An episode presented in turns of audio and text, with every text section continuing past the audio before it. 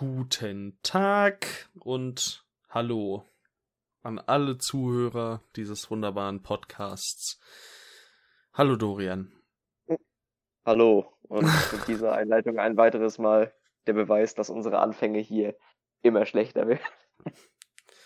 Ich fand's leicht besser als beim letzten Mal. Ich habe das Gefühl gehabt, ich hätte zumindest irgendwo angefangen. Das hatte ich beim also letzten Mal letzte, nicht. Das, das letzte Mal war so schlimm, dass ich es schon wieder aus meinem Gedächtnis verdrängt habe. Ja. Ja. Ja, so läuft das, wenn ich die Anfänge mache. Ähm, wir haben heute, äh, wir haben heute auf jeden Fall einen Film, über den wir sprechen wollen, der relativ neu ist, der, äh, der auf den Titel Oxygen hört. Ähm, von dem ist der Dorian kein sonderlich großer Fan. Ähm, ich fand den okay. Ich fand den voll okay, um ehrlich zu sein. Ich weiß nicht, wer sollte denn da dann am besten anfangen? Oxygen. Ja, möchtest du einfach direkt rein in die Fresse und dann oder soll ich erstmal sagen, okay, es gibt Sachen, ja, die sind gut und dann mach, kommst mach du und sagst nö. Mach du es vielleicht erstmal aus einer neutraleren Sichtweise ja. und dann komme ich. Alles Hoffentlich klar. kann ich mich beherrschen. Ja, was heißt neutral? Also, ich habe auch schon gesagt, ich kann voll verstehen, also ich kann beide Lager voll verstehen, die den Film wirklich echt gut finden, die ihn echt nicht gut finden. Und äh, also in Oxygen geht es um eine Frau, die erwacht aus dem Kryoschlaf in einer Kapsel und ähm, muss, also kann da nicht raus, muss herausfinden, wer sie ist, warum sie dort ist und wie sie rauskommt. So in etwa kann man das äh, ganz grob zusammenfassen. Es ist ein One-Location-Film. Im Grunde in paar Flashbacks gibt's dann immer mal wieder auch äh, andere Dinge zu sehen, ab und an. Die sind aber immer noch relativ kurz. Ein französischer Film von Alejandra Aya. Oder ist es ein französischer Film? Ja, Fra französische ja. USA. Ähm, also ich war mir jetzt nicht sicher, ob das nicht vielleicht eine US-Produktion nur in Frankreich ist. Äh, hm. Alexandra Aya. Ja, ja. Äh, jedenfalls sage ich mal so, das Ding geht 90 Minuten, ist deswegen noch, also ja, abzüglich des Abspanns etwas über 90 Minuten äh, und ist deswegen meiner, meiner Ansicht nach äh, relativ kurzweilig, auch wenn der Film relativ handlungsarm ist. Ähm, Melanie Laurent macht, äh, gibt eine gute Performance ab. Ich kaufe ihr das meistens ab, was sie da äh, von sich gibt und ähm, die Angst, während ihr der Sauerstoff ausgeht. Das funktioniert meiner Ansicht nach alles. Du erfährst jetzt hier nicht äh, die die äh, ja tiefsten Hintergründe und Emotionen so, aber das äh, war alles für das, was es ist, eigentlich ordentlich bei meine, meine Meinung. Visuell fand ich den ganz ansehnlich für das, was er ist. Ähm, auditiv hatte ich auch nicht viel zu meckern. Jetzt kannst du halt dann zum Inhalt, das, das würde ich halt kritisieren, das, das geht alles links rein und rechts raus. Also ich kann mir nicht vorstellen, dass der wirklich lange im Gedächtnis bleibt. Ähm, den großen Twist des Films riecht man von der ersten Sekunde an. Also, das war halt auch wirklich überhaupt nichts Starkes. Und ich glaube nicht, dass der mehr als einmal funktioniert. Weil spätestens beim zweiten Mal du dich über 65 Minuten langweilst. Ja, aber an und für sich sage ich da im Endeffekt, äh, ich fand den ordentlich. Ich habe dem jetzt drei Sterne noch gegeben oder drei, drei Sterne doch, ja, ich habe ihm drei Sterne gegeben. Der hat keine Tendenz nach oben oder unten. Ähm, aber ich kann eher, also wenn ich mich entscheiden müsste, dann eher die negativeren äh, Meinungen akzeptieren und annehmen als die positiveren. Ja. So, ja, jetzt knall mal einen raus. ich fühle mich an der Stelle einfach herzlichst eingeladen, meinen mein Senf dazu zu geben. Also ich knüpfe einfach mal daran an, was du gesagt hast, äh, dass man beim zweiten Mal gucken sich dann wahrscheinlich über 65 Minuten langweilen wird. Äh, Veto habe ich schon beim ersten Mal. Also ich fand den Film wirklich sterbenslangweilig inszeniert, vollkommen lustlos.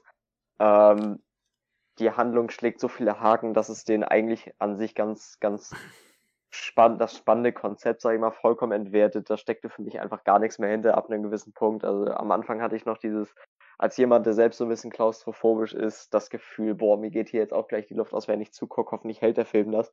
Und nach zehn Minuten wollte ich schon irgendwas anderes machen. Also es gibt so viele Szenen, die ins Nichts laufen, nur um wieder neu aufgerollt zu werden. Und dagegen hilft's für mich nicht, dass der Film, wie du schon sagtest, technisch gut äh, aufbereitet ist und auch Melanie Laurent wirklich gut ist. Also sie ist das Beste am ganzen Film mit Abstand. Ähm, es ist einfach so, so spröde, diese Hauptfigur bei ihrem Machen da zuzusehen und zuzuhören. Ja, ich habe da wirklich nicht groß was zu sagen. Das ist. Also am Anfang hatte ich mich so leicht an Buried erinnert, weil es ja eben quasi eins zu eins das gleiche Konzept ist, nur mit einem Sci-Fi-Kniff. Ja. Und Buried hatte dann meiner Meinung nach aber doch irgendwie mehr Einfälle als dieser Film hier. Also dreht sich so sehr im Kreis. Es ist super repetitiv. Ich mochte es überhaupt nicht. Ja, das hätte ich jetzt halt auch noch gesagt, dass der halt wirklich einfach ziemlich repetitiv wird mit der Zeit. Ähm, ich meine, jetzt kannst du halt einerseits sagen, ja, okay, aber du hast ja auch nicht so viele Möglichkeiten mit so einem Setting. Aber es haben ja auch andere Filme schon gezeigt, dass es trotzdem geht. Also, ich meine, wenn du dich halt entscheidest, eine One-Man oder One-Woman-Show in diesem Fall äh, zu machen, mit jetzt vielleicht noch ein, zwei Leuten, die dann irgendwie zugeschaltet sind, ähm, dann, dann brauchst du halt in gewisser Weise, also du musst ja, du hast irgendwo einen Fokus. Meistens ist sowas dann kein Meisterwerk, äh, oder ich habe zumindest noch keins für mich entdeckt.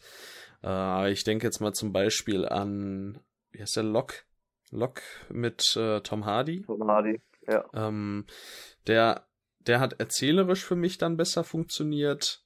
Dafür war der optisch halt nicht so stark. Da gleicht sich das dann wieder aus. Oder ähm, was, was könnte man, was könnte man noch? Ich hatte gerade noch was im Kopf.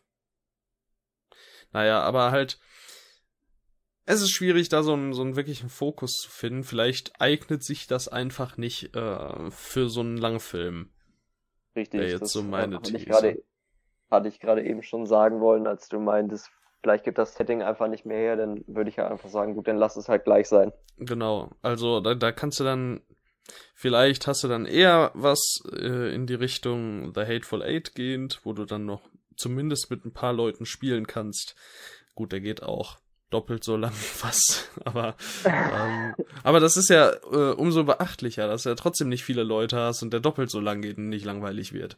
Also es ist, ähm, äh, wie gesagt, ich finde ihn jetzt noch immer nicht schlecht. Er hat halt seine Qualitäten, aber er hat auch, finde ich, seine deutlichen Schwächen. Und wenn wir dann am Ende mit diesem großen Twist, ähm, ja gut, da darf ich jetzt leider nicht drauf eingehen. Aber da kannst mal du, als Twist wahrgenommen, ey. ja, weil Also, du weißt es halt im Grunde von Sekunde eins. So. ähm, aber da, da kannst du auch einige Sachen ähm, im Hinblick auf ihre Logik hinterfragen. Also, Mhm. das ist dann, äh, und, und da rede ich nicht mal von, von Logik auf einer Handlungsebene, sondern auch äh, was gewisse Fähigkeiten angeht. Aber das äh, jetzt auszuführen, das können wir vielleicht eher nochmal privat ein bisschen besprechen. Das wäre jetzt ja. zu viel. Ja, vielleicht, vielleicht hab auch nicht. sowieso, hab sowieso keine große Lust, jetzt noch länger um diesen Film rumzureden, zumal es hier wirklich um darum gehen soll, Freude zu vermitteln. Und Freude empfinde ich bei dem Film einfach überhaupt nicht. Also Ja. von mir, ich glaube, du hattest gerade schon gesagt, drei Sterne, von mir gibt's denn leider nur zwei Sterne. Und das eigentlich auch nur wegen der Hauptdarsteller. Ja, wenn du bei Freude vermitteln bist, dann red ich jetzt nicht über The Woman in the Window. Ähm, vielleicht reden wir darüber, wenn du den auch gesehen hast. Das fände ich noch ganz, ganz unterhaltsam dann. Okay. Ja, der war nämlich auch nix. Okay. Nun ja. Gut, du Ja, hattest beim letzten Mal so viele Sachen noch über. Ja, ein paar hätte ich noch. War jetzt aber auch alles nicht groß nennenswert oder sowas. Ich habe aber ein paar neue Sachen. Äh, Ja, mach geschaut, einfach mal, sag einfach mal ein paar. die ich gerne an. teilen würde. Und zwar habe ich, äh, ich nehme einfach mal als erstes jetzt den Film, den ich gerade erst vor ein paar Stunden beendet habe. Und habe damit auch gleich was relativ Unkonventionelles, was ich hier hinzuzufügen habe. Das ist The Lobster von Mhm. Yorgos Lantimos. Mhm. Ähm, ich hatte von dem Herrn bisher, glaube ich, nur The Killing of a Sacred Deer gesehen und sonst nichts. Kann Mhm. auch sein, dass ich da jetzt irgendwas vergesse. aber Das ist auf jeden Fall das, was mir einfällt. The Favorite Ähm, und vielleicht? hatte. Nee, The Favorite Ah, okay. habe ich tatsächlich noch nicht gesehen. Und auf The Lobster hatte ich mich halt eigentlich grundsätzlich deswegen so sehr gefreut, weil ich ein großer Fan von Colin Farrell bin. Und wie zu erwarten, hat er mich auf jeden Fall nicht enttäuscht in seiner Darstellung. Der ist einfach spitzenmäßig in diesem Film, wie alle anderen Leute um ihn rum. Ja, The Lobster ist wirklich Kino, an das man sich gewöhnen muss, auch noch im Nachhinein, wenn man es quasi schon alles gesehen hat.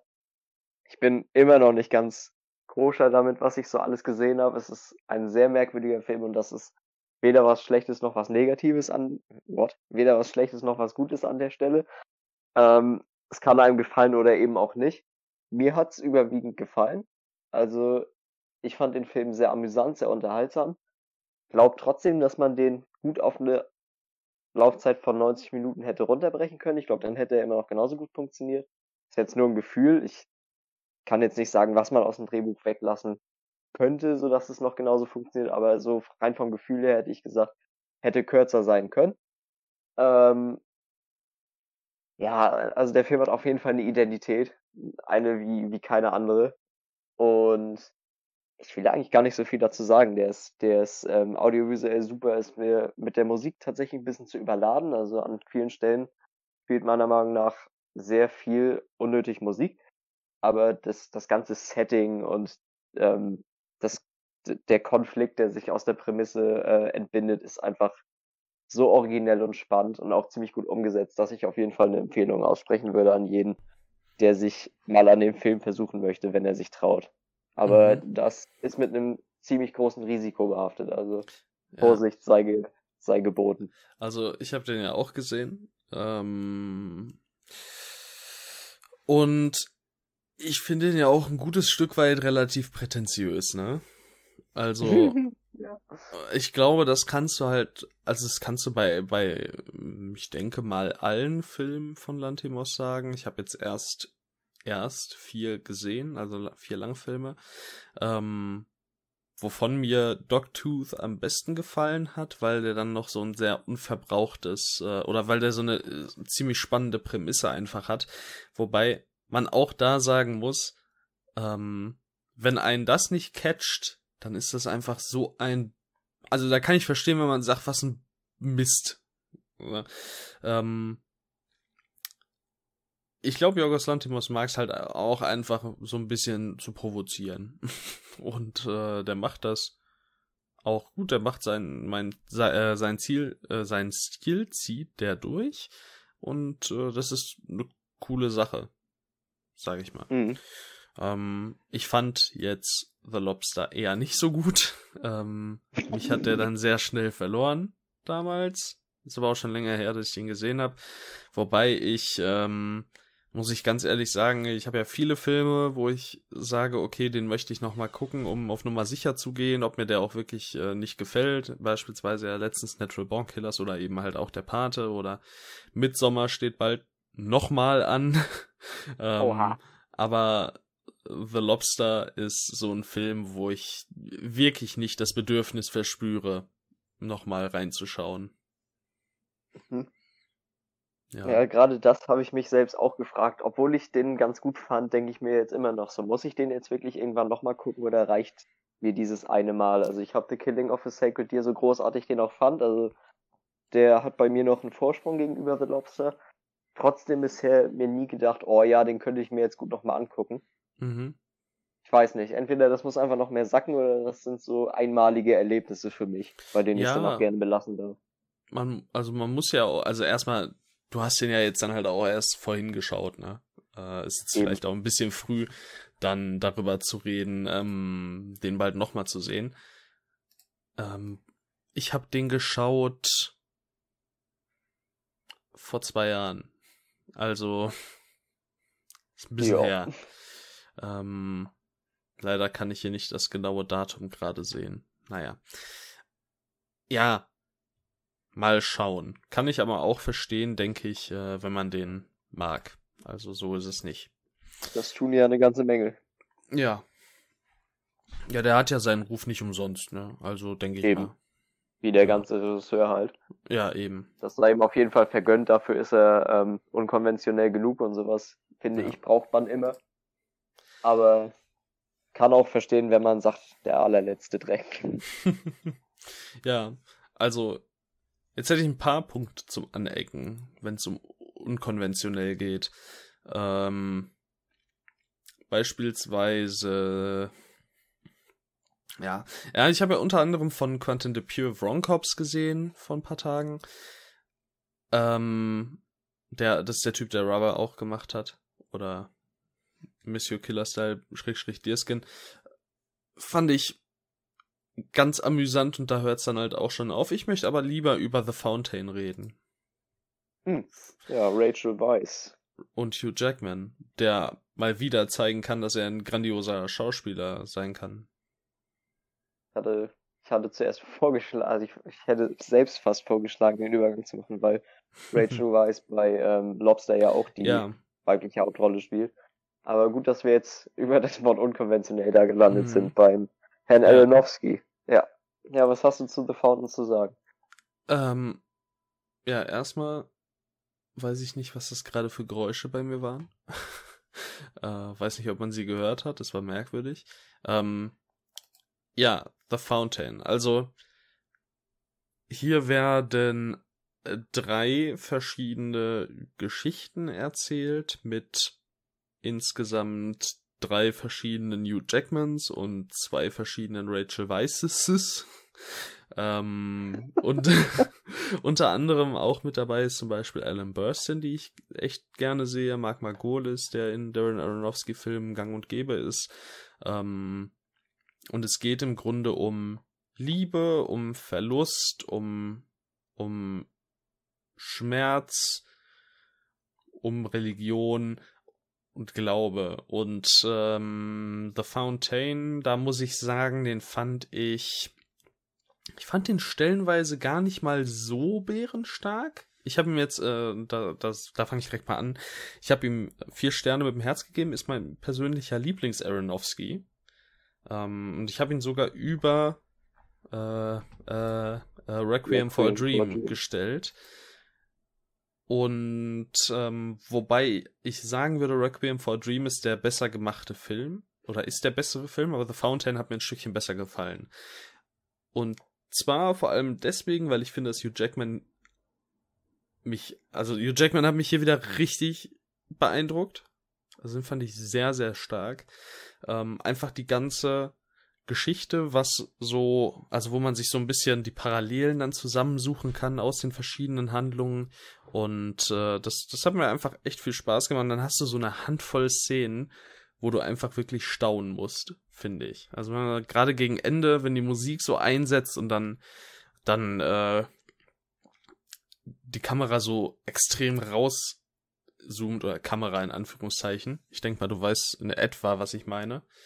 Mhm. Ähm, wo man, wo einem quasi so das große Ganze einmal gezeigt wird. Da, da war ich wirklich so, hui. Und ich weiß nicht mal so zwingend, warum, weil ich eben stellenweise gar nicht mal so extrem drin war, aber dann einfach so mit der Zeit, je länger ich drüber nachgedacht habe noch, ähm, hat der mir einfach immer besser gefallen. Und äh, ich finde, es ist ein ganz, ganz, ja, ein ganz, ganz äh, eigener Film, den ich so in der Art noch nicht gesehen habe. Und äh, ja, jetzt weiß ich nicht, wie angebracht der Vergleich ist zu dem Film von den Wachowskis, wo mir jetzt gerade aber auch der Name entfallen ist, ähm, mit den sechs äh, Handlungen. Cloud Atlas. Genau, Cloud Atlas. Ähm, weiß ich jetzt nicht, wie angebracht der Vergleich ist, weil es dann doch sehr anders ist. Ähm, aber hat mir auch deutlich äh, besser gefallen, die Einbindung der verschiedenen Geschichten und wie sie sich hier abwechseln und wo man die Verbindung zieht und wo nicht. Mhm. Ja. Also, hat mir richtig gut gefallen. Jetzt fehlt mir nur noch Noah von Darren Aronofsky. Und dann bin äh. ich durch mit seiner Filmografie. Jetzt nicht gerade der, auf den man sich freuen muss. Ja, aber mein Gott. Und äh, aber The hey, Whale. Russell Crowe ne? ist immer cool. Ja, dieser, The Whale. Dieser The Whale hast du gar nicht auf dem Schirm. Das ist der, der noch kommt? Genau, der ist abgefilmt schon, der ist in der Post-Production, der ist mit äh, Brandon Fraser. Tatsächlich ah, das in der ist Hauptrolle. Schon mal gut. Genau, den siehst du ja auch nur noch sehr, sehr selten und er spielt da so in, wenn ich das so richtig zusammenkriege, einen Mann, der sich zu Tode frisst. Ähm, okay. Und also es klingt natürlich wieder total abgefahren, aber dann, äh, dann tut sich ihm wohl nochmal ein letzter Ausweg auf. Ähm, und Brandon Fraser, so ein bisschen, das, das klingt ja fast schon wie so eine Nicolas Cage-Rolle. Nur, dass ich mir nicht vorstellen kann, dass Darren Aronofsky es so sehr ins Trashige abschweifen lässt. Und das ist ja eigentlich auch so eine ganz Sache, äh, interessante Sache, dass Aronofsky so mit so einem gewissen Ernst immer an alles rangeht. Selbst wenn gewisse Elemente vielleicht eher die, oder ja, lachhaft, lachhaft sein könnten, sage ich mal. Also viele Momente, beispielsweise in The Wrestler zum Beispiel, äh, könnten, könnten total lachhaft sein, wenn sie nicht so äh, gut und besonders inszeniert wären. Und mhm. äh, ja, da finde ich einfach, obwohl ich jetzt keinen einzigen Darren Aronofsky-Film so zu meinen Lieblingsfilmen zählen würde, ähm, finde ich einfach ein, ist ein super spannender Regisseur. Auf jeden Fall. Ja. Ah, du hast den auch gesehen, The Fountain, ne? Ja, The Fountain habe ich auch gesehen. Das ist jetzt auch schon ziemlich lange her. Ähm, ich glaube, das war sogar in der Silvesternacht oder so. Ich Was? weiß es gerade nicht. Aber jedenfalls ähm, hatte ich da Besuch von, von zwei Kollegen und wir haben uns mhm. einfach dazu entschieden, den zu gucken und wussten halt eigentlich überhaupt nicht, worauf wir uns da einlassen. Ähm, aber ich fand den auch echt ziemlich klasse. Also der hatte gleich direkt sowas äußerst ja, märchenhaftes an sich. Ja, auf jeden und, Fall. Ähm, du sagtest schon, Hugh Jackman ist wirklich Bombe in dem Film. Also ja. der, das ist so, ist so ein Darsteller, der, bei dem, der vermittelt mir so das Gefühl, okay, der, der Mann schafft es wirklich immer wieder einen so überraschen mit dem, was er tatsächlich kann auf der Leinwand. Und ja, wobei der das ja auch schon oft gezeigt hat, ne? Eben, und trotzdem kommt vom Gefühl der immer wieder aus dem Nichts, wenn der mal richtig loslegt. Ja, ich glaube, der hat einfach oft noch diesen, diesen, ja, Action-Helden-Charakter einfach, oder viele sehen das in ihm, wobei du, du kannst ja jetzt wirklich schon sehr, sehr stark aufzählen, wo der wirklich super ist. Ne, Logan spielt da, ist er ja schon weit weg von diesem typischen Actionhelden, The Prestige, Prisoners. Prestige. Ähm, Prisoners ist wahrscheinlich somit das beste Beispiel dafür. Äh, und da gibt's ja noch mehr, was ich jetzt zum Beispiel noch nicht gesehen habe. Diesen Bad Education kenne ich zum Beispiel noch nicht. Ähm, ich auch noch nicht. Eddie the Eagle kommt ja, glaube ich, auch gut weg, ne? Ja. Ja. Das ist doch, das ist doch der mit äh, Taron Edgerton, ne? Ich glaube schon, ja. In der Hauptrolle. Genau. Ich wusste jetzt gar nicht, dass Hugh Jackman da auch mitspielt. Ist mit auf dem Backdrop. Okay. ja, der, dann. Äh... Der Film, der es natürlich am besten zeigt, ist Pan. ist da, äh, was für ein wandlungsfähiger Darsteller das ist. zwinker, zwinker sagen, lasst euch die Ironie an der Stelle bitte nicht entgehen. ähm. Was für eine Ironie, ich weiß nicht, wovon du redest. Ja. nee, Wobei ich sagen muss, ich fand den unterhaltsam. So, ja. Ich nicht. Kann ich verstehen. Fountain, Fountain ist auf jeden Fall ähm, sehr gut. ein super interessantes Teil. Ja. Ja, sehr gut könnte man auch sagen. Ähm, auch da, ähnlich wie The Lobster, könnt es gerne versuchen, aber kann auch sein, dass es vollkommen an einem vorbeizieht. Ja, wobei ich den aber auch dann äh, immer noch, dadurch, dass er halt nur so 92, 93 Minuten, wenn man den Abspann wegnimmt, geht, äh, immer auch sehr kurzweilig finde. Also jetzt ist natürlich, jetzt sind es bei äh, Cloud Atlas auch sechs Geschichten, aber der mit seinen drei Stunden, die er da bald geht, ähm, den fand ich bei weitem nicht so kurzweilig. Mhm. Ja, und dafür ist The Fountain auch äh, wirklich abwechslungsreich, obwohl er weniger Geschichten hat. Da habe ich so den Eindruck gehabt, Cloud Atlas, obwohl er auch so viel, viele verschiedene Stile hat, dadurch, dass du dich nie irgendwo festhalten kannst, dadurch, dass wirklich immer, wenn du die, gerade wenn du dich an irgendwas gewöhnst, bekommst du wieder drei neue Sachen um die Ohren geklatscht. ähm, da ist ja, da fand ich, äh, fand ich den hier einfach deutlich greifbarer. Aber wie gesagt, es ist ja. kein, kein perfekter Vergleich. Es ist einfach nur drei verschiedene Geschichten, ein Film. Weil man dann bei drei verschiedenen ja. Geschichten auch in Anführungszeichen, ne? Ja. Nee, The Fountain, cooles Teil. Dann mach mal weiter. Ja, aber würde sagen, da wir ja jetzt schon so viele Filme hatten, ist ja fast schon, fast schon wundersam, wie das passieren konnte. So viele Filme jetzt hintereinander, die wir beide kannten. Ähm, Mache ich damit einfach direkt weiter und setze einen Film rein, den du auch vor gar nicht allzu langer Zeit gesehen hast. Ich hatte nämlich vor ein paar Jahren den Film Nocturama auf Netflix entdeckt. Ja. Und der war ähm, ein sehr besonderer Fall für mich, den ich vielleicht mal kurz im Schnelldurchlauf erläutern möchte.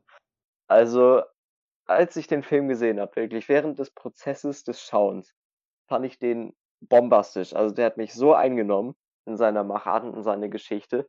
Ich dachte mir so, ja, das ist, das, das ist schon auf seine eigene Art so mit einer der besten Filme, die ich je gesehen habe. Also das, der könnte sich zu einem, zu einem meiner absoluten Lieblingsfilme hocharbeiten. Wenn der vorbei ist, und dann war er vorbei. Und ich habe ihn wirklich bis zur letzten Sekunde genossen als das, was er war. Und dann war er vorbei und auf einmal hat mir das nicht mehr getaugt. Also ich kann mir das nicht erklären, woran das letztendlich gelegen hat. Dass ich mir dachte, okay, das ist jetzt ein 4 bis 4,5, bis er dann auf 3 abgefallen ist. Ähm, ich fand den immer noch gut, aber irgendwie hatte der, konnte ich im Nachhinein nichts mehr damit anfangen. Und das ist wahrscheinlich sehr schwierig sich vorzustellen und ich kann es aber nicht besser erklären. Aber allein deswegen habe ich mir dann schon ziemlich früh danach gedacht, okay, der Rewatch, der, der ist einfach Pflicht. Und irgendwann ist der Film dann aus meinem Gedächtnis verschwunden. Also ich habe den immer mal wieder ähm, gesehen, wenn ich so meine Filme auf Letterbox durchgegangen bin, was ich jetzt so geguckt habe. Aber so, ach, den gibt's ja auch noch. Und dann habe ich eine Zeile weiter runtergescrollt und hatte ihn schon wieder vergessen. Und als er dann letztens im Filmwelt Filmclub äh, angesetzt war, habe ich mir gedacht, so, jetzt das ist jetzt quasi der finale Weckruf, jetzt musst du dir den demnächst auch nochmal angucken. Und wie es denn tatsächlich so gekommen ist, habe ich mir den angeguckt. Direkt äh, vor Oxygen, das war der gleiche Tag. Ich hatte quasi zwei französische Filme hintereinander, weil auch Nocturama ist ein französischer Film. Äh, zumindest französischsprachig. Ich glaube, der hatte mehrere Produktionsländer. Eins davon war ziemlich sicher Frankreich. Und äh, es genau. geht um es geht um eine äh, Gruppe junger Leute, ich würde sagen allesamt Teenager, ähm, die einen Anschlag verüben in Paris und sich äh, über die Nacht in einem äh, Kaufhaus verschanzen. Und das Ganze ist sehr, sehr strange inszeniert, also es ist nicht greifbar, die Motivation der Leute wird nicht deutlich gemacht. Es passiert einfach nur. Also alles, was man da sieht, passiert quasi einfach nur. Und ich finde schon, ich fand schon damals, der Film hatte sowas unsagbar Intimes an sich, dadurch, dass er irgendwie nichts erzählt. Und das war, ne, ich glaube, das war vielleicht so der Effekt, der mich beim Gucken richtig begeistert hat und im Nachhinein nicht mehr. Ganz, ganz merkwürdig. Der Film sollte auch zuerst meines Wissens nach vollkommen ohne Dialog abgedreht werden. Ähm, das hätte ich auch interessant gefunden, gerade nach der Anfangsmontage, wo die Vorbereitungen äh, getroffen werden. Und ich kann jetzt auf jeden Fall sagen, er hat mir so viel besser gefallen dieses Mal, also auch im Nachhinein. Ich hatte dasselbe Gefühl wie damals, als ich ihn geguckt habe und hatte wieder diese Angst, dass es dann im Nachhinein wieder vollkommen in sich zusammenbricht. Aber diesmal blieb dieser Eindruck haften und es ist einfach ein Film, den ich, obwohl er sehr, sehr träge ist und keine richtige, ja, keine richtige ähm, Action ist echt das falsche Wort, aber es passiert sehr, sehr wenig im herkömmlichen Sinne und trotzdem baut er in meinen Augen so eine, so eine Spannung voll von Ungewissheit und Unwohlsein auf, das irgendwie so eine Dynamik generiert, die ich in der Form mit nichts vergleichen könnte. Und allein deswegen hat der Film für mich einen sehr eigenen Stand bei mir. Also ich finde ihn wirklich, wirklich klasse. Ja, ich muss da sagen, ich finde ja interessant, dass du sagst, dass du. Ja, wohl interessant wäre es wahrscheinlich schon, das mal komplett ohne Dialog zu sehen. Aber wenn ich, ähm, und da, da wäre ich dann, glaube ich, da wäre ich, äh, hätte ich aufgeben müssen. ähm, wenn der keine, die, gar keine Dialoge gehabt hätte. Oh Mann. Ähm, und auch finde ich interessant, dass du den beim Schauen besser fandest, zumindest beim ersten Mal, als danach, weil bei mir war es eher umgekehrt. Ich fand den sogar stellenweise ziemlich langweilig, bis ich dann äh, am Ende, während ich dann halt auch meine Kritik niedergeschrieben habe, so richtig appreciaten konnte, was der Film gemacht hat und wie er es gemacht hat. Und ich finde, auch so, so ein Aspekt einfach dieses, ähm, ja, quasi keine Hintergründe kennenlernen, obwohl man nah dran ist, womit man dann eher wieder so einen distanzierten Blick bekommt, wie eben über Nachrichten, wie es halt allgemein mit Terroristen dann so ist. Also da weiß ja die genaue Hintergründe, wenn wir jetzt von irgendwelchen ähm, Gruppierungen, wo es im Grunde so eine, oh Gott, fliegt einfach so eine Wespe an meinem Gesicht vorbei, was soll das denn? äh, äh, wo, wo man so. Oder wie ist die reingekommen? Die muss ja schon drin gewesen sein. äh, ähm, okay. Die ist scheinbar ein Riesenfan von unserem Podcast. Ja, ich glaube auch. Die hört ja schon die ganze Zeit zu. Ähm, äh, von irgendwelchen Gruppierungen, die ein übergestelltes Ziel haben, davon mal abgesehen, da, da kommst du ja auch nicht in die Lage herauszufinden oder in, in, in der Stimmt. Regel äh, herauszufinden, was Sache ist. Darüber habe ich tatsächlich jetzt auch jetzt gerade das erste Mal nachgedacht. Und der hat halt total viele tolle Ansätze. Der ist visuell echt, echt schön. Der hat da viele tolle Ideen. Ähm, der hat aber auch so seine, seine Schwächen, finde ich. Also einerseits finde ich den einfach stellenweise zu langsam, zu lang und zu ruhig. Ähm, bevor er dann am Ende wieder total aufdreht aber der hat trotzdem eine ziemlich hypnotisierende Wirkung stellenweise. Also es war ein sehr, sehr angenehmes Gelangweiltsein von mir. Ähm, und aber eine Szene, die mir immer wieder äh, negativ aufstößt, wenn ich an den Film denke, das ist dann ähm, gegen Ende, wenn es ähm, auf einen Konflikt hinausläuft und da wird ein Ton auch immer wieder abgespielt, äh, weil die, dieser Moment aus verschiedenen Perspektiven gezeigt wird. Du wirst sicher wissen, was ich meine. Ja, ich weiß ähm, es. Und da muss ich sagen, da war ich kein großer Fan von. Das fand ich nach dem zweiten Mal unheimlich nervig und repetitiv. Ähm, und da, da frage ich mich auch wirklich, gerade weil der Film vorher schon eben mit dem Schnitt äh, so ein bisschen spielt und auch gewisse Momente im Splitscreen zeigt, warum das hier nicht auch der Fall war. Ähm, ich kann irgendwie verstehen, wenn man jedem so seinen Moment geben möchte, aber die Stärke des Films sind nicht seine Figuren, sondern so die, die, Wirkung, die er hat. Und des, deswegen finde ich es halt auch so ein bisschen blöd, dann da jede, jeder Figur diesen Moment zu geben, weil den brauchst du nicht. Und am Ende geht ja sogar bleibt ja sogar eine Figur offen. Also, eine Figur bleibt einfach über. Ganz am Ende. Die wird nicht beendet in ihrer Geschichte, sage ich mal. Und äh, also ich, ich habe jetzt gerade Schwierigkeiten herauszufinden, wen du meinst. Äh, da war ja dieses, dieses, dieses Pärchen. Ne? Ähm, dieses junge Pärchen mit dem, mit dem Ring am Ende. Ja. Ja, da bleibt das, äh, das Mädchen bleibt über. Also die, die wird nicht äh, beendet, sage ich mal, wenn ich mich nicht irre. Nein.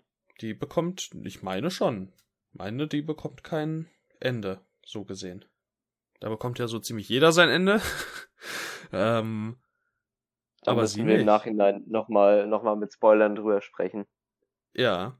Also, also, wenn es jetzt gerade wirklich die Person ist, von der ich denke, dass die du meinst, dann kann ich auf jeden Fall sagen, die hat ihr Ende auf jeden Fall. Mhm. Aber im Nachhinein ist es vielleicht besser, wenn wir freier reden können. Ich ja. will das hier jetzt nicht groß zum Thema machen. Für alle, die den Film noch nicht gesehen haben, was wahrscheinlich ja. die meisten sind, weil der läuft ziemlich unter dem Radar.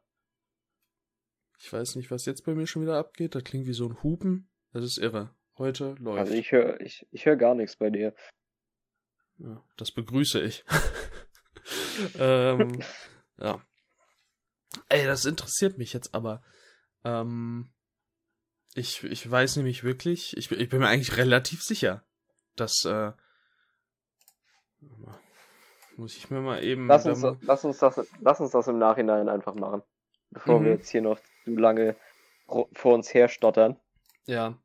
Auf jeden Fall äh, kann ich zum Film sagen, wieder sehr, sehr ungewöhnlich und sehr, sehr empfehlenswert. Mit einem gewissen Restrisiko. Ja, würde ich also, auch so, also auch mit, mit einem großen Restrisiko. Es ist eine ziemlich riskante Folge heute, könnte man sagen. Wir Auf haben jeden ja Fall. bisher nur, nur Filme ausgesprochen, bei denen das Risiko ziemlich hoch ist, dass man sie nicht mögen könnte. Ja. Wobei zumindest ähm, im Fall von Oxygen The Fountain doch die Laufzeit verhältnismäßig kurz ist. Das ähm, stimmt. Also hier haben wir es dann Schon, schon. schon geht auch etwas über zwei Stunden, der ist schon ein bisschen länger. Ja. Jetzt zwei Stunden zehn, aber mit. Obwohl, da ist sogar der Abspann sehr kurz. Da sind auch irgendwie nur so. Ja, zwei- der geht nur drei Minuten oder so. Ja, das ist, Das ist ziemlich, ziemlich stark. Ja, gut. Ähm, Doktorama, aber muss ich auch sagen, bleibt im Endeffekt definitiv ein positiver Eindruck. Ähm, hat mir wirklich gut gefallen. Hm. Ja, gut. Äh, dann willst du direkt den nächsten hinterher schmeißen oder soll ich? Ich könnte, ich, ich könnte direkt den nächsten hinterher schmeißen, wenn, wenn dies dein Wille ist. Ja, mach. Ähm, ich habe, um jetzt den ganzen Tag von gestern abzudecken, also gestern zuerst Nocturama, dann Oxygen und dann habe ich äh, des Nachts noch den Film Bulbul gesehen. Ist ein indischer Fantasy-Horrorfilm, ähm, der mich eigentlich aufgrund seines Covers überwiegend angesprochen hat. Ich habe den irgendwann mal durch Zufall entdeckt. Und als ich mich dann kurz eingelesen hatte, was das ist, dachte ich mir so, ja, also die anderthalb Stunden ist es mir auf jeden Fall wert. Und ich kann auf jeden Fall sagen, die anderthalb Stunden ist es mir auch im Nachhinein wert. Das ist jetzt nicht der beste Film, den ich je gesehen habe. Gerade weil ich finde, dass der ähm, Horroraspekt des Filmes doch recht unterpräsentiert ist, was der Film nicht so ganz nötig hatte in meinen Augen, weil da waren schon einige Szenen bei, die hätte man gerne ausbauen können und damit einen gewissen umgarnenden Effekt ausüben können.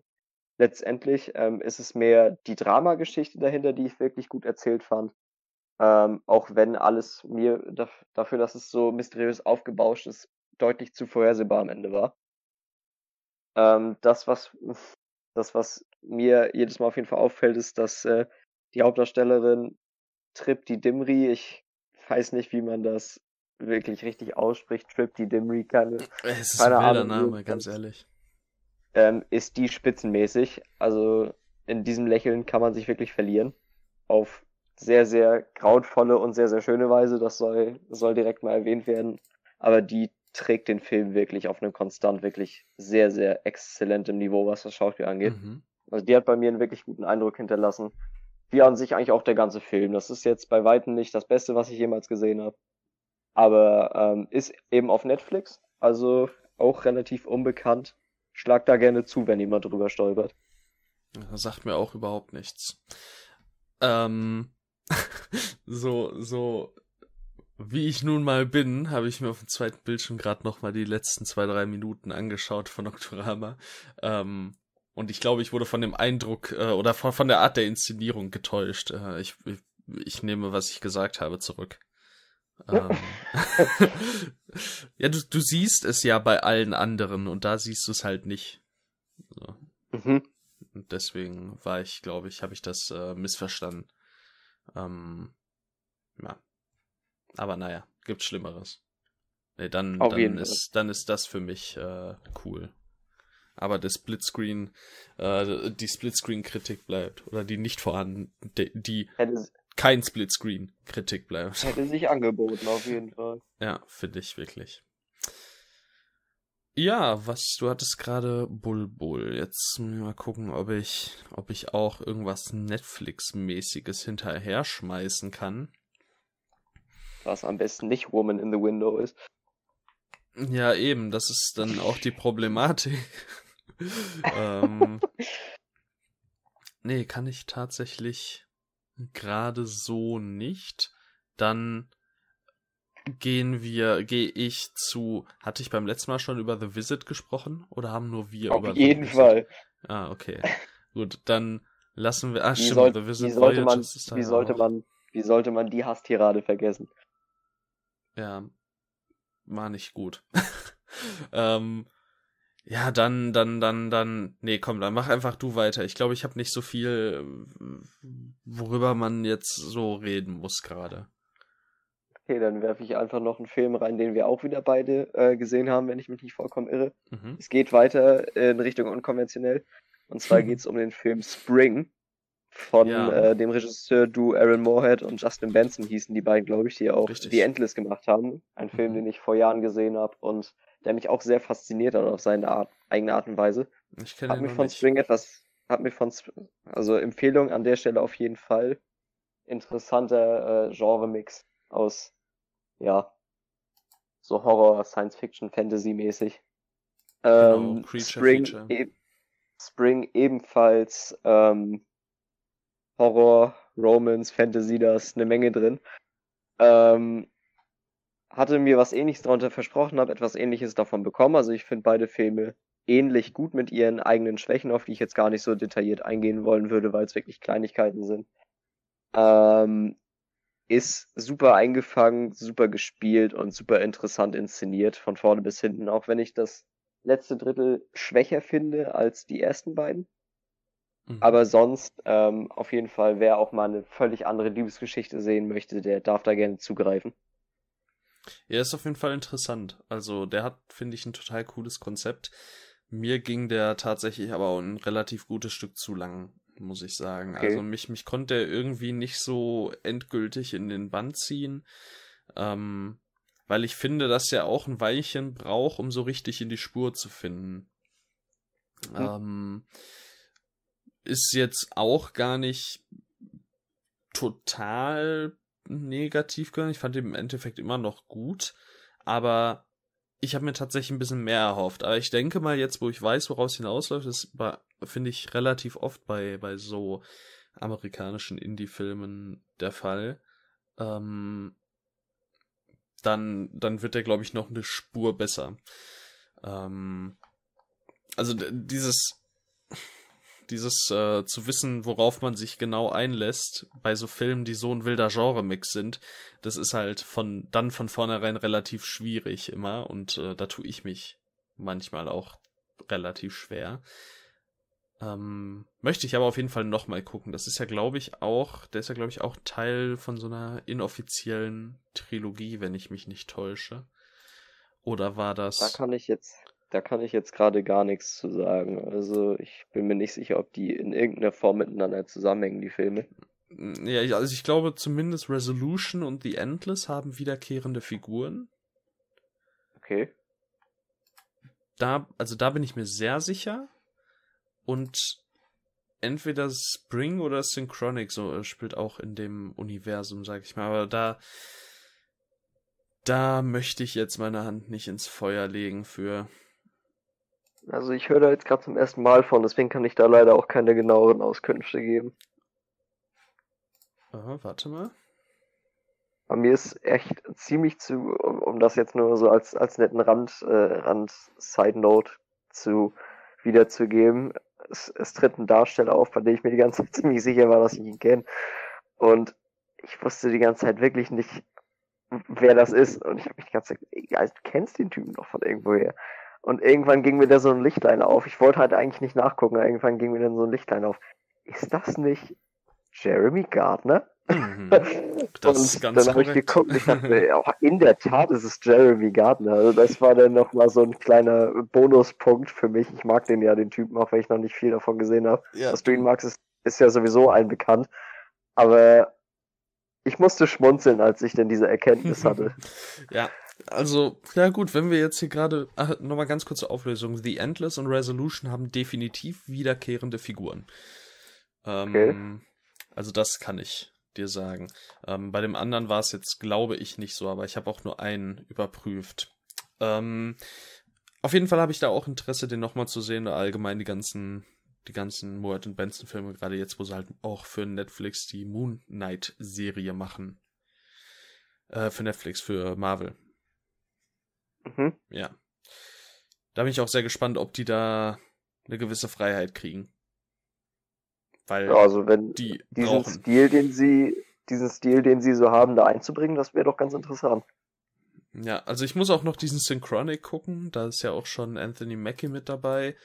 Ähm, also sie sind ja auch schon in etwas höhere ja, Gefilde vorgestoßen jetzt, was so das, das Budget und die Schauspieler und so angeht. Ähm, ja, ist, ist cool. Ich bin, also ich freue mich drauf.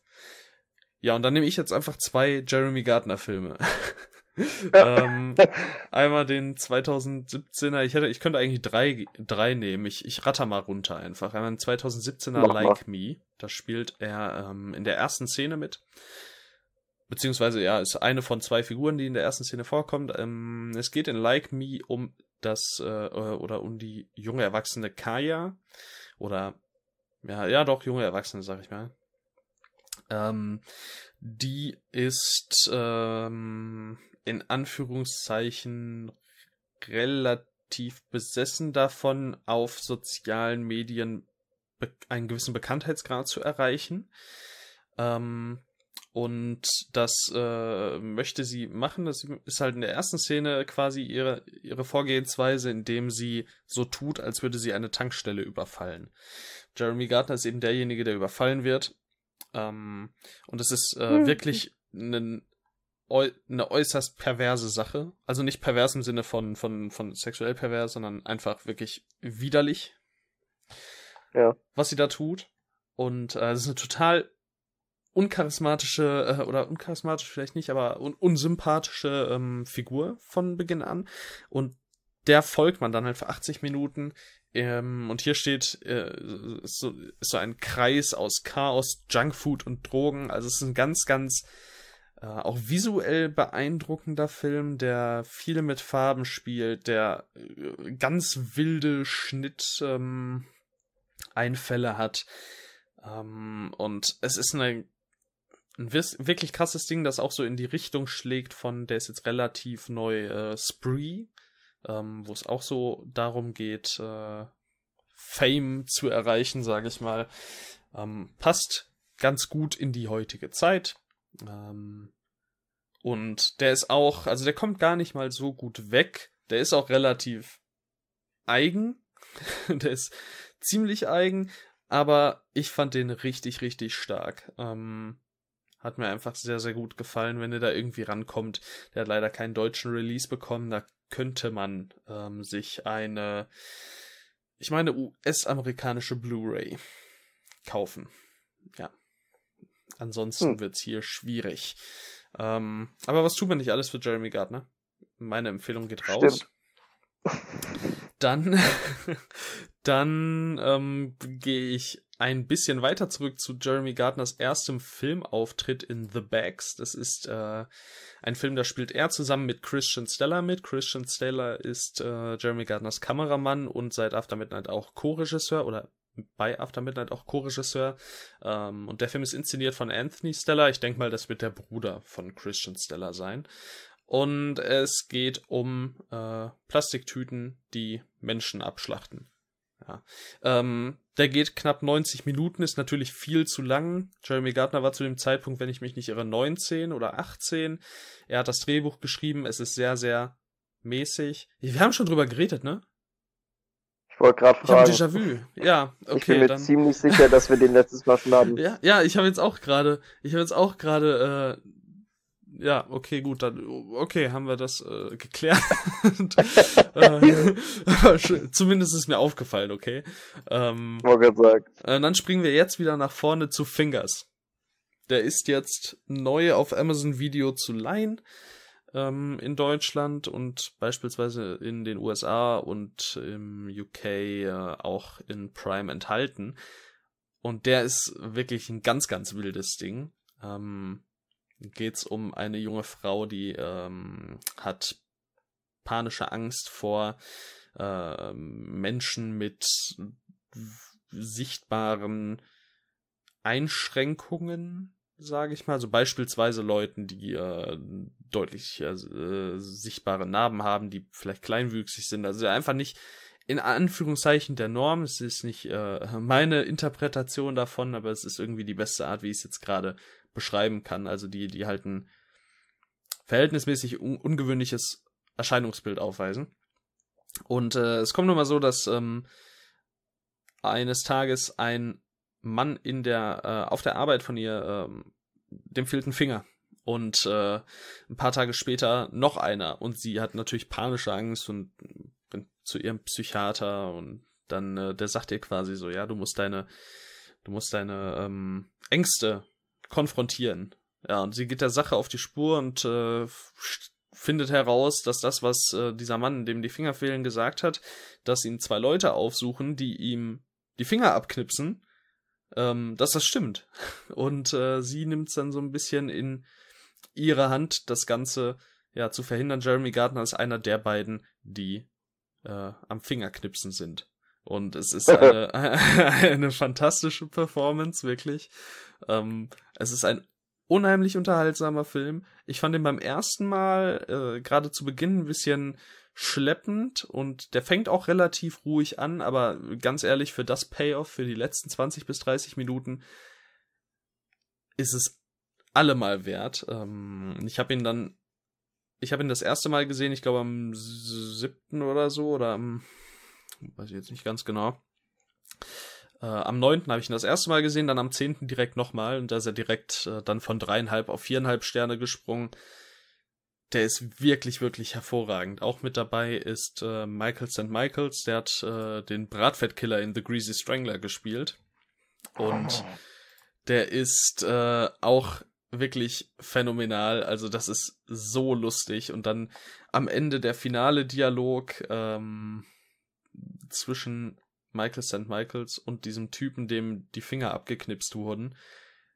Das ist wirklich einfach nur ein Traum. Und äh, ja, also das ist vielleicht nichts für diejenigen, ähm, die so gar kein Blut sehen können, sage ich mal. Also du bekommst dann schon auch äh, eben abgetrennte Finger zu sehen, aber da hört es dann auch auf. Also es wird nicht, es wird nicht äh, wirklich, es ist kein Gore-Massaker oder so, also bevor da Leute diese Angst haben. Und es ist schon, also es ist auch allgemein kein Horrorfilm, sondern es ist wirklich äh, ganz, ganz dark Comedy. Ähm, ich würde jetzt, äh, der hat Horroraspekte eben, ne, also so mit, was die Gewalt angeht. Aber der ist in erster Linie wirklich einfach eine Komödie. Macht sehr, sehr, sehr viel Spaß, ist super abgefuckt, äh, kann ich wirklich jedem nur ans Herz legen. Ja, und äh, Jeremy Gardners ähm, Filmografie, äh, ja, wird bei mir auf jeden Fall auch dann bald beendet. Also mir fehlt noch ein Kurzfilm, ähm, eine Dokumentation und dann eins, zwei, drei, vier, fünf, sechs Spielfilme, wovon einer noch nicht veröffentlicht ist. Beziehungsweise sieben Spielfilme, wovon zwei noch nicht veröffentlicht sind. Ja. Das klingt auf jeden Fall nach Erfahrung. ja. Also, so wie du das erzählst, klingt das auf jeden Fall was, was mir auch eine Menge Spaß bereiten könnte. Ich behalte ihn einfach mal auf dem Schirm. Ja, leider hat er keinen ähm, Blu-ray-Release oder dergleichen. Der hat nur in den USA einen DVD-Release, aber das äh, werde ich mir nicht zulegen. Ist auch verhältnismäßig teuer und hat überhaupt 0,0 Extras dabei. Ähm, ich habe mal äh, auf Twitter die Amazon Crew angefragt, äh, wie es denn da aussieht, ob da vielleicht ein Blu-ray-Release bevorsteht, aber da hat auch keiner eine Ahnung. Sie äh, merken sich das aber vor. Ja, mal sehen, hm, was das okay. heißt. Ähm, ich bin ja allgemein sehr, sehr überrascht davon, dass Fingers es jetzt nach Deutschland geschafft hat. Auch so komplett ohne Ankündigung. Also wenn man im Internet sucht, dann findet man auch gar nichts auf Deutsch zu Fingers. Ähm, oder so ziemlich gar nicht, zumindest nicht da, wo ich nachgeschaut habe. Ähm, und ich würde auch sagen, der ist halt nochmal eine Spur abgefahrener als dieser Like Me. Ähm, und ähm, ja, weiß ich nicht, warum der es eben nicht nach Deutschland geschafft hat, weil der passt halt gerade von, von der äh, Handlung noch so ein bisschen eben in die heutige Zeit, wo dann, dann irgendwelche Magazine dann wieder schreiben könnten, irgendwie, keine Ahnung, ist eine Allegorie auf unser, unser Social Media Leben, was weiß ich. Ähm, würde sich auch anbieten. Ich hoffe einfach, dass das noch hier hinkommt irgendwie. Ja. Ja, ich auch. Ne? ja, wie gesagt, ich kann, ich kann Fingers nur empfehlen. Kostet, glaube ich, auf Prime zu leihen, in HD 4,99 zu kaufen, 10er. Ist es wert. Wirklich. Ist ja leider nur auf Deutsch da.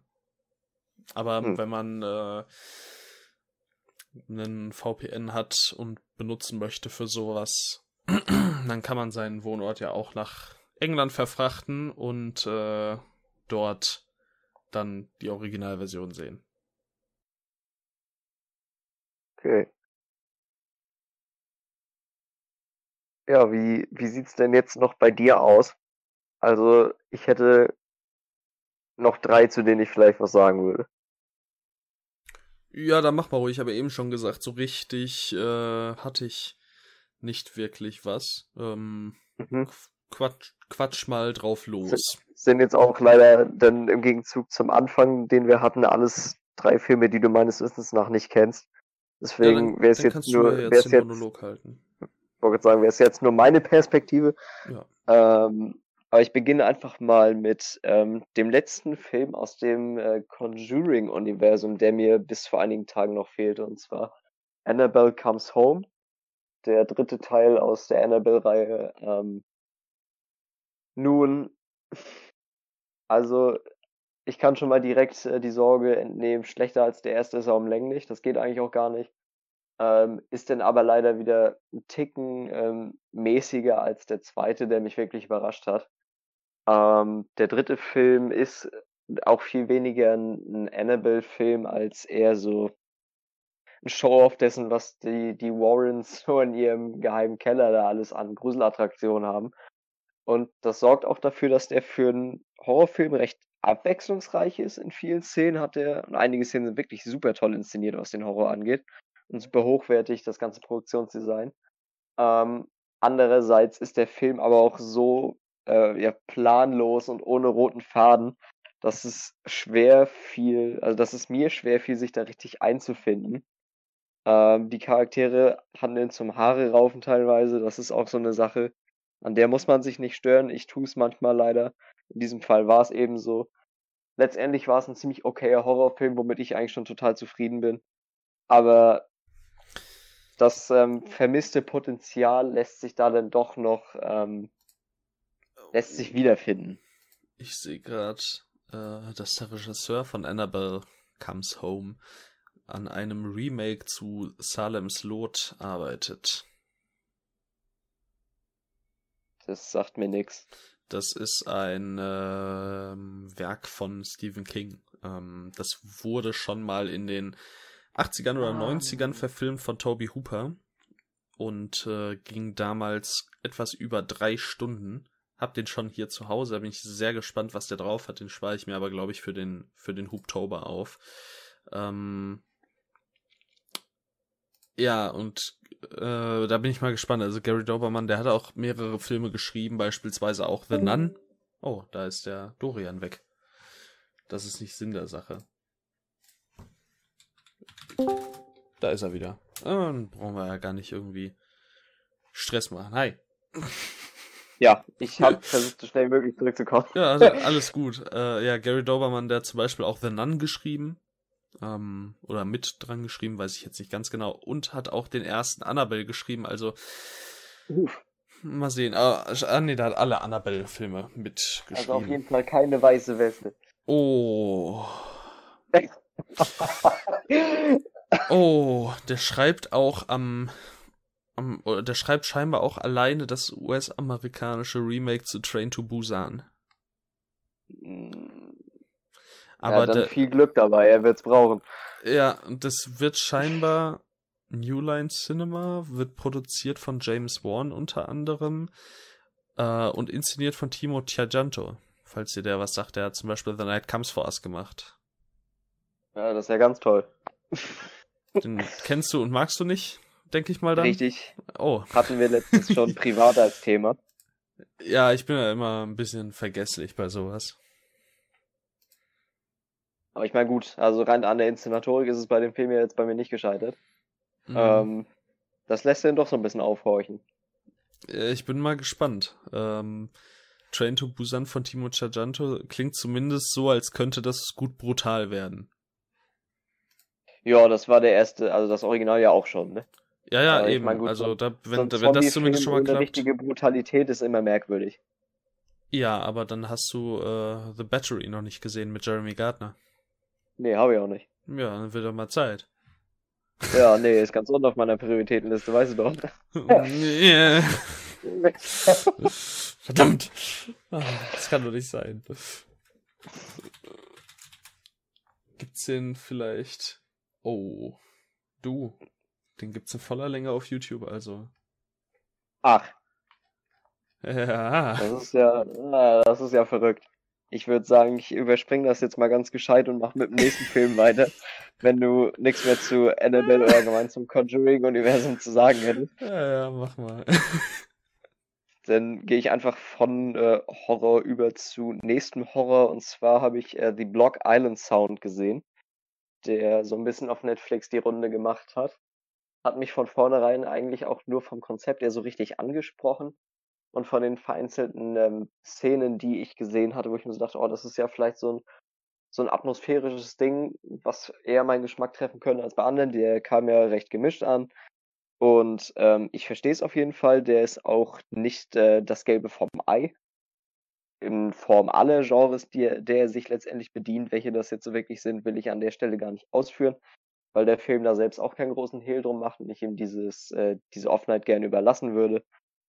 Es ist auf jeden Fall ein, unterhaltsamer Watch für, einen, äh, für eine düstere Nacht. So, der ist stimmig, der ist gut gespielt, der ist schön eingefangen. Die Story ist an sich auch spannend. Der Plot ist manchmal nur leider ziemlicher Quatsch. So, inwiefern ich das jetzt meine, will ich aber auch nicht groß ausführen, weil es da schon einen Spoiler-Part übergehen müsste. Der ist nicht perfekt geschrieben. Der ist auf jeden Fall besser inszeniert, als er geschrieben und ausgearbeitet ist. Aber allein deswegen würde ich auf jeden Fall schon eine Empfehlung aussprechen, dass man das gerne mal versuchen kann. Weil man auf jeden Fall sehr lange im Dunkeln tappt, was da jetzt genau Sache ist. Mhm, mhm, mhm. Ich weiß nicht, ob du von dem schon mal was gehört hast. Ich meine, du kannst ja jetzt nichts zu sagen. Hast du schon mal was davon gehört? Ich glaube. Aber, also, jetzt nicht so, dass ich da viel, ja, zu sagen könnte. Nö, wie auch. ja, was soll ich würde was denn, ist das für eine ähm, Frage? ich wollte einfach nur wissen, ob du schon mal was von dem gehört hast oder ob das jetzt das erste Mal war. Nee, Nee, ich habe da schon mal von gehört. Okay.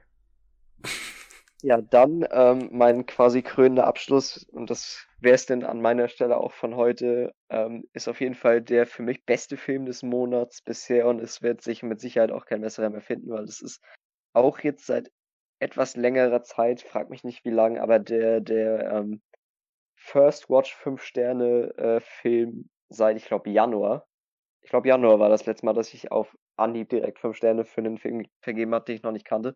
Und jetzt war es am 7. Mai tatsächlich wieder soweit mit Berlin Alexanderplatz. Ähm, ich habe mich schon lange auf den Film gefreut. Ich wollte ihn eigentlich auch damals im Kino sehen. Das ging aufgrund nach wie vor aktueller Umstände, aber denn leider ja, in die Hose, es fiel ins Wasser. Ähm, und jetzt hat Netflix es möglich gemacht, ähm, dass ich dieses Erlebnis nachholen kann. Und ich bin so dankbar dafür, dass ich den nicht noch länger aufgeschoben habe, weil dann würde ich mich in was weiß ich wie vielen Monaten, wenn ich ihn dann irgendwann mal gesehen hatte, ärgern, dass ich es nicht früher gemacht habe. Denn der Film ist von vorne bis hinten einfach nur brillant. In aller, also wirklich in jeder Form, die man da betrachten kann. Das Schauspiel, die Kamera, die Regie, ähm, die Musik, die vermittelte Stimmung, die Story, alles ist absolut brillant. Es ist drei Stunden als würde man in einer anderen Welt versinken und sich gegen sämtliche Impulse, die da auf einen niederprasseln, einfach nicht wehren könnte. Also es ist ein absolut famoses Meisterwerk, das ich jedem empfehlen würde, trotz der Länge.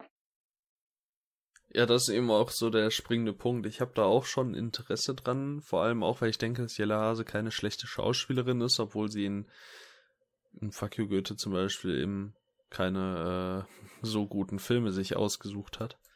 Ähm, hm. Oder mit Kidnapping Stella, das war ja auch ganz schlimm. Ähm, äh, ja, mich schreckt einfach die Laufzeit hier wirklich ab. Ist einfach, ist einfach so. Also da muss halt dann auch erstmal Platz finden für so einen Drei-Stunden-Brecher.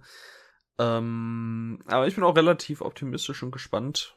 Frag mich, äh, oder ja doch, frag mich, ob mir der auch so gut gefallen wird. Ähm, also so gut wahrscheinlich ja. nicht wie mir.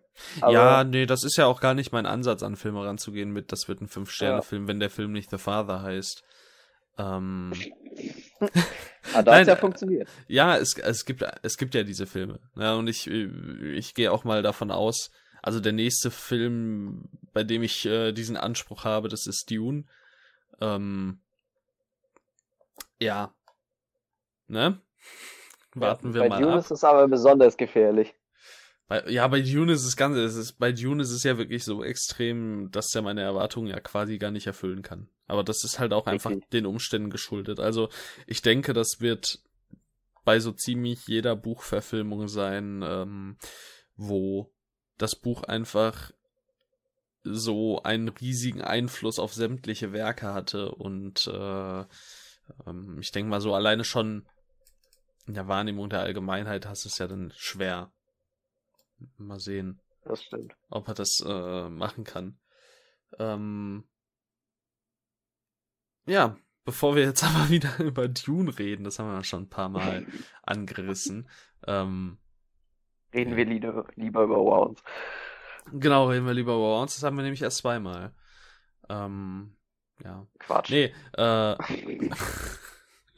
ähm, ja, äh, wir, wollen wir heute äh, das mit den Filmen, die wir in nächster Zeit gucken, machen? Wollte ich gerade vorschlagen. Wunderbar. An vielleicht so kleine Info für die Zuhörer hier.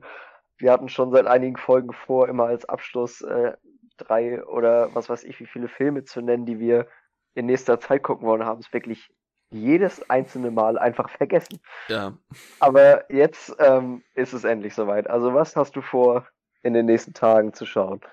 Ja, also ich lasse jetzt mal ein paar Sachen außen vor. Also ich habe ja schon Noah gesagt vorhin, den lasse ich jetzt mal weg. Äh, ich glaube, es ist auch bekannt, dass ich im, im Mai die ganzen Guillermo del Toro Filme gucken möchte, deswegen lasse ich die dann auch mal weg. Ähm, was ich hier stehen habe, ist einerseits Valhalla Rising von Nicholas Winning Refn mit Mads Mikkelsen. Ähm, mhm. Bin kein großer Refn-Fan, bin aber großer Mikkelsen-Fan und bin gespannt, was der irgendwie kann. Ich wollte mich sowieso noch mal an so ein paar Nicholas Winding Refn Filme rantrauen, beispielsweise oder in erster Linie auch an Drive. Das ist zum Beispiel so ein Film, wo ich eben möchte, dass mir der gefällt. Ähm, mal sehen, ob's klappt. Ähm, also einerseits Valhalla Rising, dann habe ich The Rover hier. Ich habe ja ein ähm, Letterbox-Projekt mit dem guten Tom. Liebe Grüße an der Stelle. Äh, da ist The Rover an der Reihe. Das ist mit äh, Guy Pearce, Robert Pattinson, Film von äh, dem Regisseur von The King. Ähm, des Belgier, glaube ich. Verdammt, ich hab, mir ist der Name entfallen. Hast du ihn im Kopf?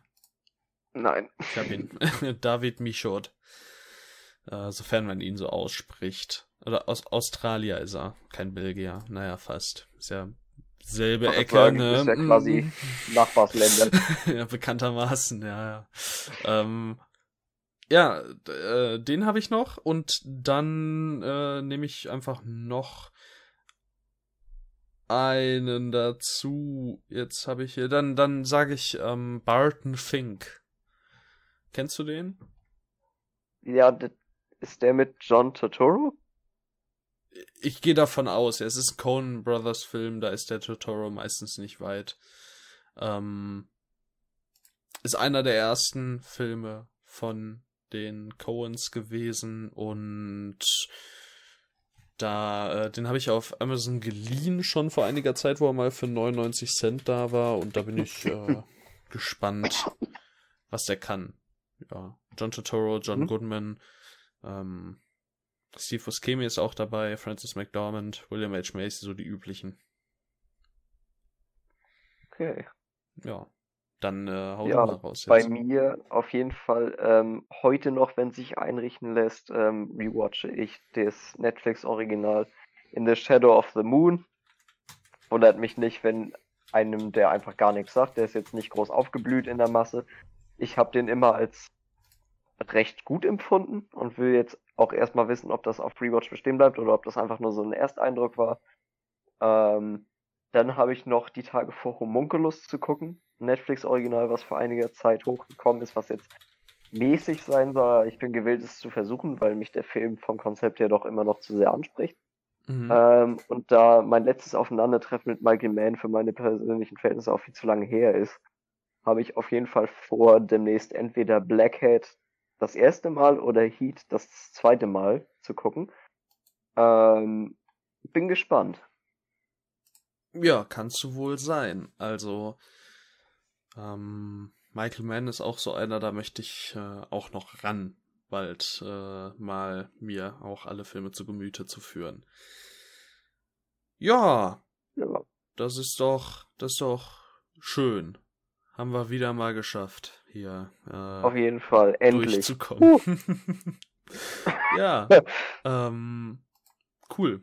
Dann war war's das, schätze ich, ne? Auf jeden Fall. Also ich hätte auch nichts mehr zu sagen. Ja, dann äh, vielen lieben Dank für eure Aufmerksamkeit. Ähm, Schaut doch gerne auch bei uns auf den Letterbox-Profilen vorbei, vielleicht bei The Movie Space, eine Website von dem guten Daniel, für die wir schreiben. Lasst uns gerne auch Feedback da, sofern ihr dafür eine Gelegenheit habt, beispielsweise über eben Letterboxd oder Twitter. Ähm, ja, und dann würde ich sagen, äh, verabschiede ich mich.